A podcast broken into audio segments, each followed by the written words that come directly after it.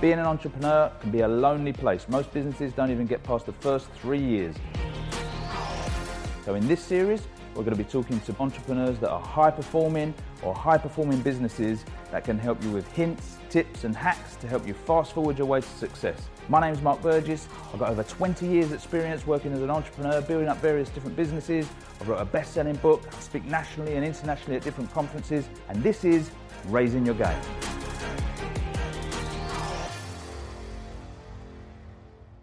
In this episode of Raising Your Game, I'm going to interview Paul Dunn. Paul's a four-time TEDx speaker, and he's going to talk about how your company can have a bigger impact in the world, but not only that, you can use it to make your company more profitable.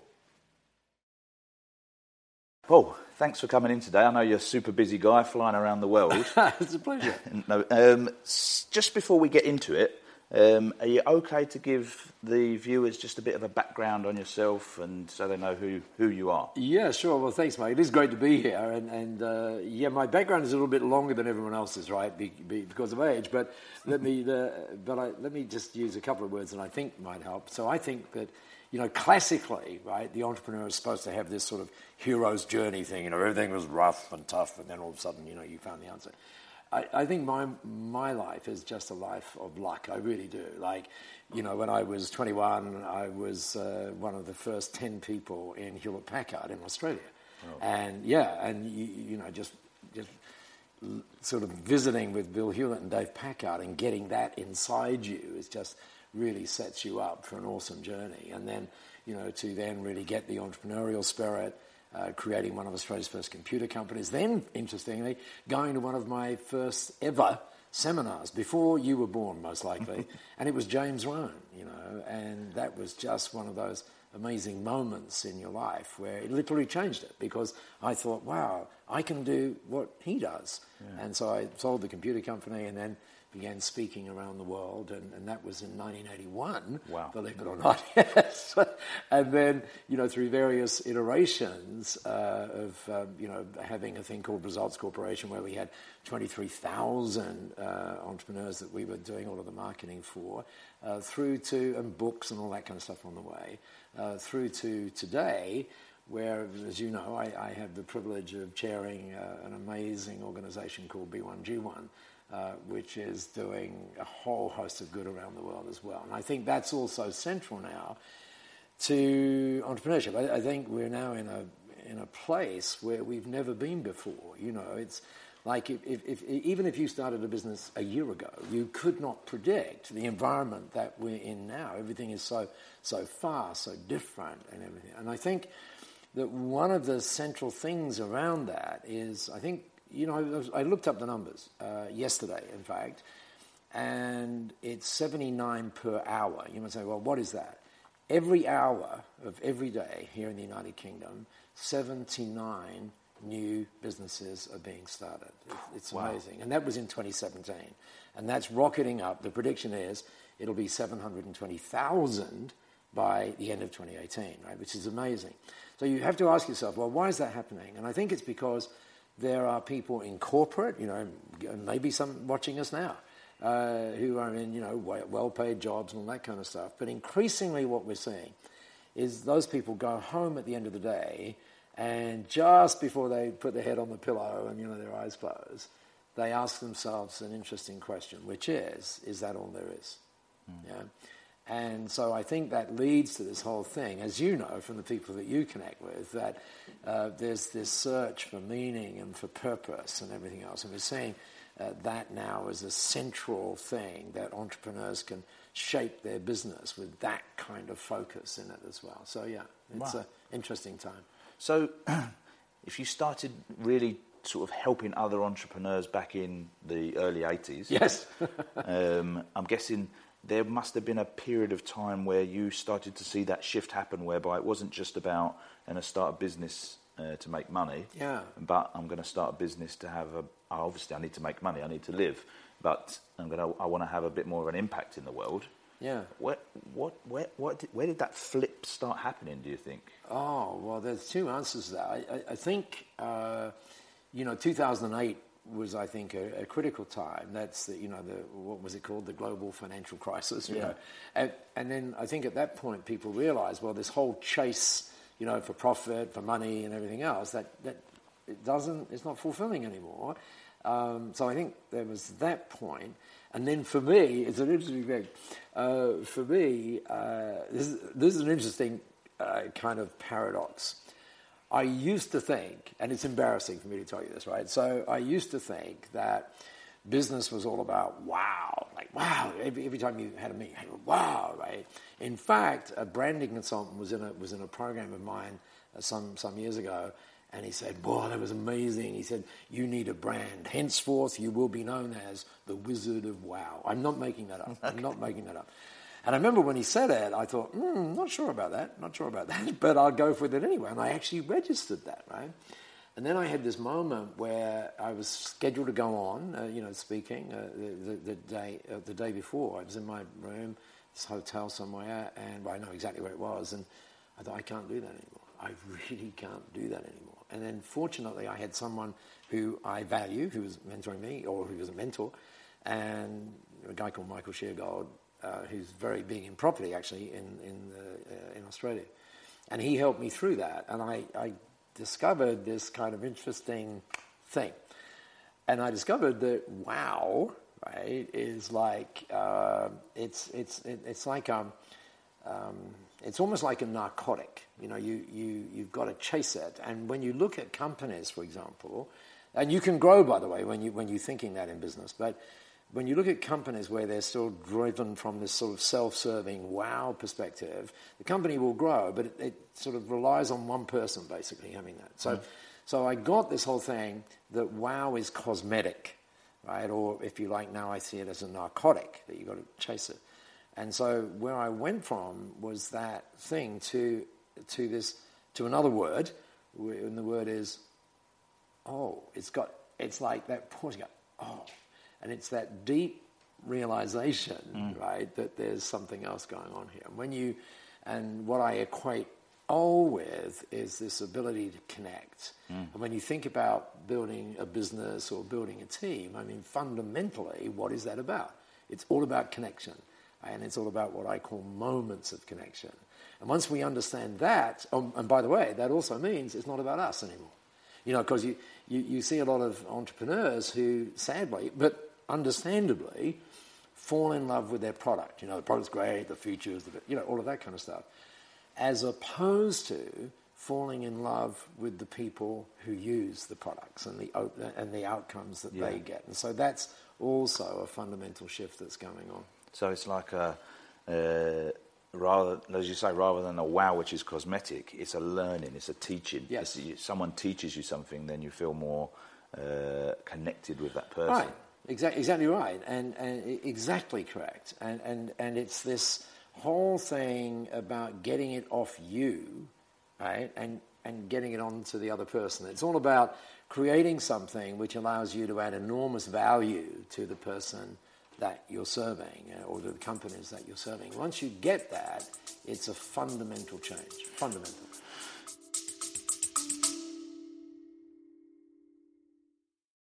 Okay, it's reached that time. So let's have a quick break and we're back in a minute. Have you ever found yourself wishing that all your estate technology was connected in one place? Iceberg provides the UK's most innovative estate agencies with their technology, including Lifecycle, the world's first estate agency software that combines traditional estate agency CRM and marketing in one platform. Neuron, to offer AI-based websites that puts the right message in front of your prospects, and Azure, the industry's #1 AI assistant built specifically for estate agents, helping perform long-winded tasks in seconds, making you more productive with your time. You might want to check us out at icebergdigital.co.uk. Now back to this episode.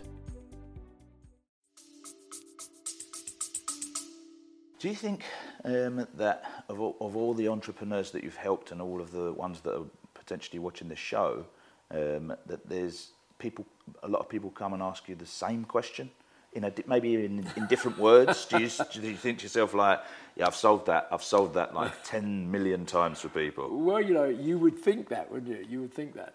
But what I find is really interesting, because I mentor a lot of people, and people say, well, why do you do that, right? And yes, there are, you know, the obvious questions like, how do I do this? What happens on my website? You know, all of that sort of stuff, right?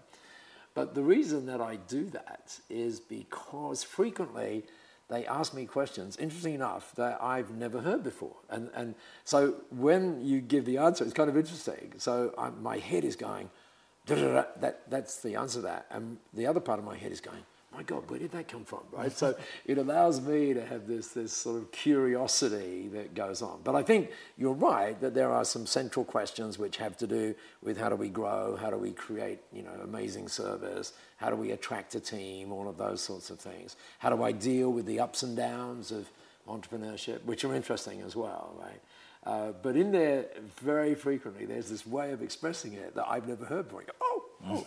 So that keeps me... alive and going as well. And how do you deal with the ups and downs of entrepreneurship? Very challenging, very challenging. The secret to it is, I think, to accept that there's really no such thing as failure. I was once asked to describe failure, and I couldn't. I didn't have it in my. It just didn't resonate with me. And to understand that in everything, however bad it is, and it seems bad at the point, somewhere in there, and it's difficult to find it sometimes, but somewhere in there is a gift. And if you look at it and say, well, hang on a second, what is that telling me? Because it's telling you something. And you can sort of decode it, then it becomes a gift that you look back on and say, wow, thank goodness that happened. Yeah, yeah. Even if I had it the other day whereby, someone in our company, we were trying to sell this product to this company and they didn't take it in the end, and the part of you initially, the emotional bit, thinks like, "Oh, they must be crazy." Yeah, it's but, their fault. You can just look internally and go like, "We just must not be doing a very good job here." There you go. Because we must not be explaining this properly. Yeah. So, like you say, if we take that as a lesson, perhaps we can improve this in the future and see that as something that changed the path of the company. Exactly right. And today, of course, there's so many opportunities to. Make those changes because, right, there's so much in technology, there's so much, automation that we can do and all those sorts of things. So again, when we started out, there's really never been a time like this to be an entrepreneur. Yeah. Okay, we need to go to a break in a minute, but just before we do, you mentioned before about the whole B1G1, and I want to dig into that a little bit more after the break. But from an entrepreneur's point of view, if you're somewhere in the middle of your journey, whereby cash flow is biting you, you might like the idea of doing something for the greater good. Yeah. But there's always that survival instinct going on inside of you as well, whereby you're thinking to yourself, when I'm a billionaire, I'm going to change the world. Yeah, the someday I'll. Is there a just before we sort of go to the break, is there something that you would say to those people whereby actually you don't have to wait until you're a billionaire? Well, that's right. And maybe we'll pick up on this after the break. But yeah, this whole thing, when people say that, I sometimes say to them, if it's a tough love, I might say, well, what is it that you don't understand about this? What is it you don't understand? That when you put that as a central part, it changes everything. Right? It changes everything because it's not focusing on you, it's focusing off you. Yeah. And that's a fundamental change. Cool. Okay, so we'll pick up on that after the break. Thanks for watching the first half. Don't go away.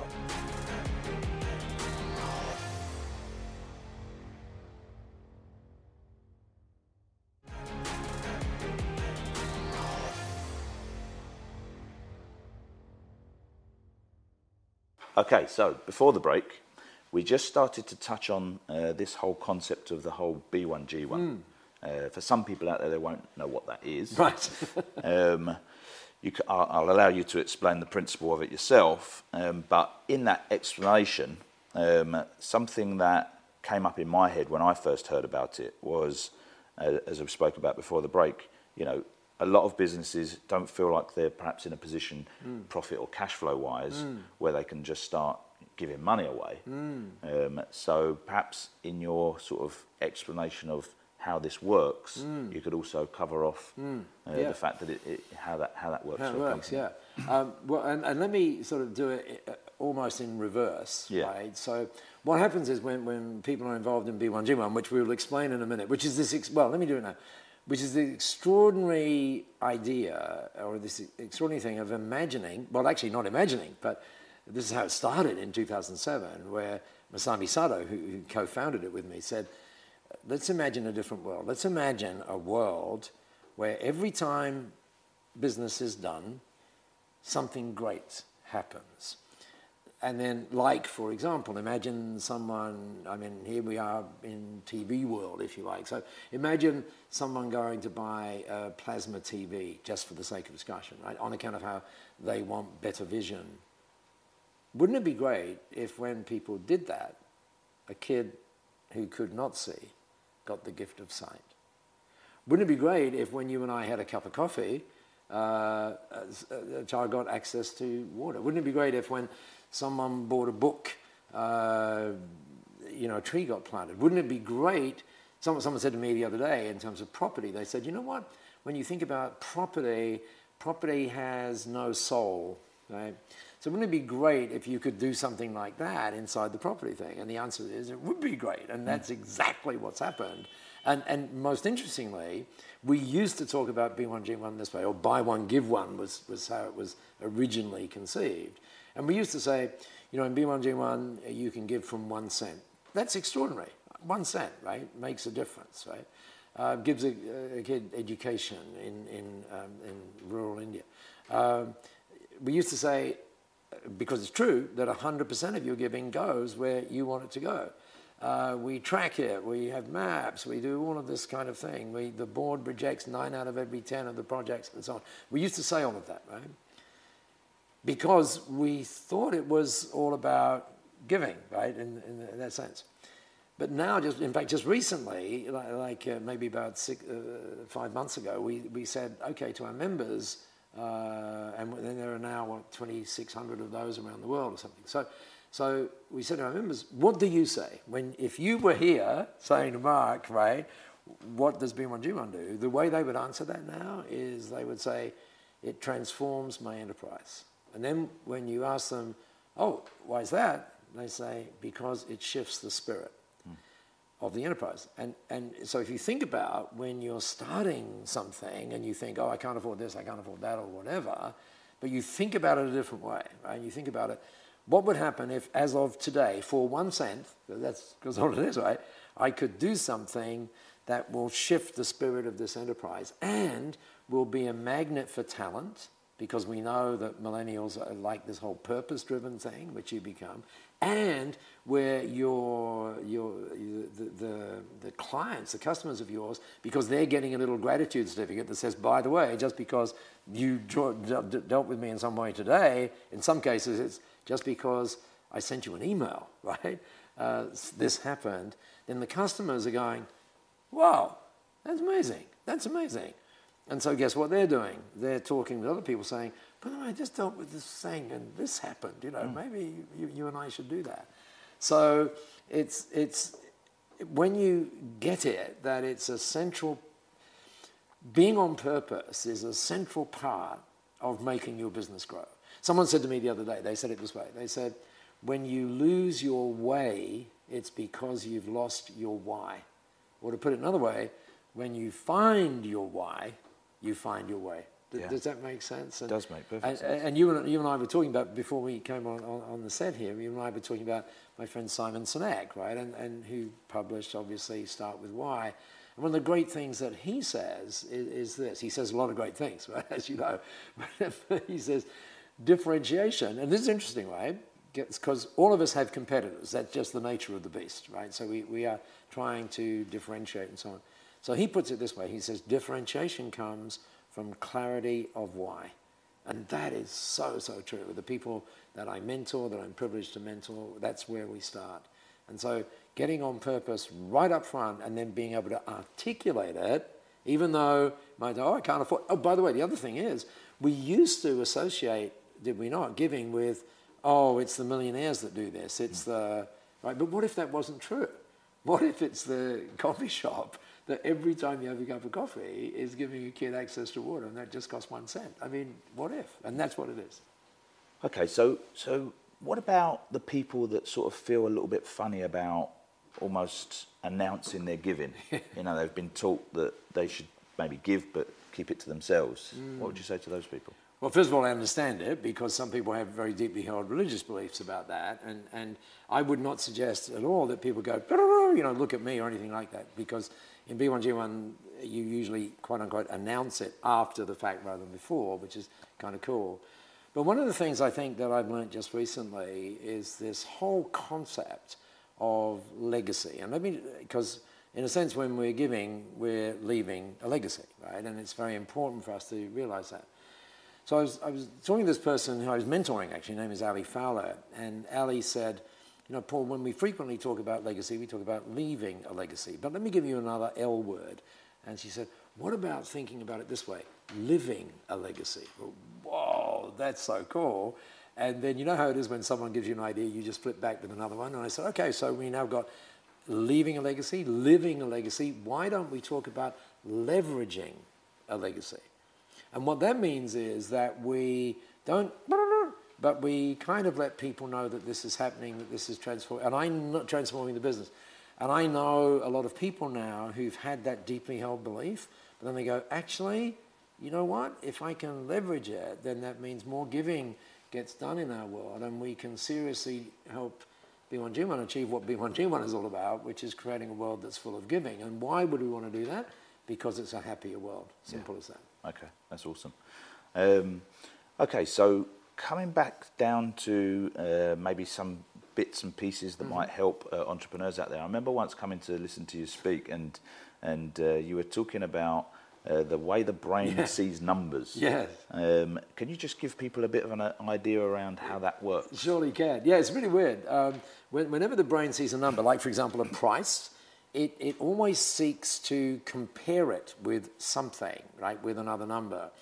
And so what's interesting is on all the tests, for example, that have been done on this, if someone is looking at, let's say, a 100-kilometre-an-hour, 100-mile-an-hour speed sign, and then you give them various numbers, they will actually compare those prices with that 100 sign, which has got nothing to do with the dollars, right?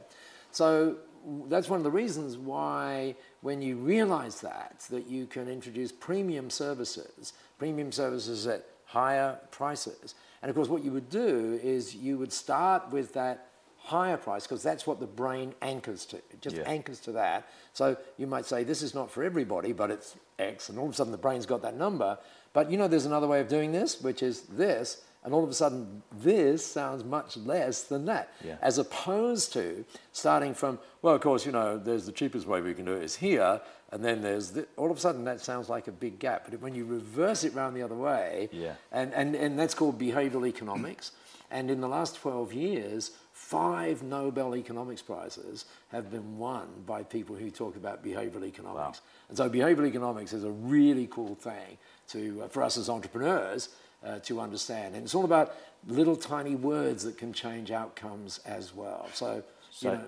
So if you're giving someone a price, maybe you should try and think of a much bigger number that you can put before that price in general terms. If you're saying, let's talk about property, for instance, if you're saying, oh, it's going to cost you £10,000 to sell your house, perhaps before that you should be saying, for your £2 million house. Yes. Then all of a sudden they've got the £2 million. Yeah, exactly. It's going to be costing you £10,000. That's what happens. Yeah, that's exactly what happens. Yeah. That's cool. Okay, so we're coming towards the end of the show. If there's people out there that have heard about the whole buy one, give one, or want to connect with you, or just want to somehow find out more information, get involved in that, like, what's the best ways that people should do that? Oh, very simple. Thank you.